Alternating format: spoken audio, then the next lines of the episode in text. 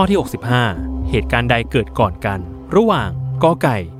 งานวิวาระหว่างชมพู่อารยาและน็อตวิสรุตขอไข่ นาธานโอมานนำเทรนด์คิ้วสิบมิติ หรือคอควาย ฝ้ายเวลุรี ดิศยบุตร สละตำแหน่งมิสไทยแลนด์ยูนิเวิร์ส10 วินาที จับเวลา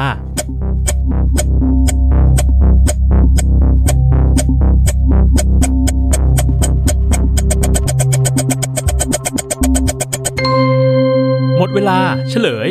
คือคอควาย ฝ้ายเวลุรี สละตำแหน่งมิสไทยแลนด์ยูนิเว r ร์สเกิดขึ้นก่อน เมื่อวันที่ 9 มิถุนายน พุทธศักราช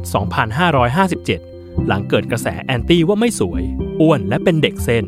รวมถึงโพสต์ภาพข้อความหยาบคายลงโซเชียล ตามมาด้วยข้อกอไก่ งานวิวาของชมพู่อารยาและน็อตวิสรุตซึ่งจัดขึ้นเมื่อวันที่ 10 พฤษภาคม พุทธศักราช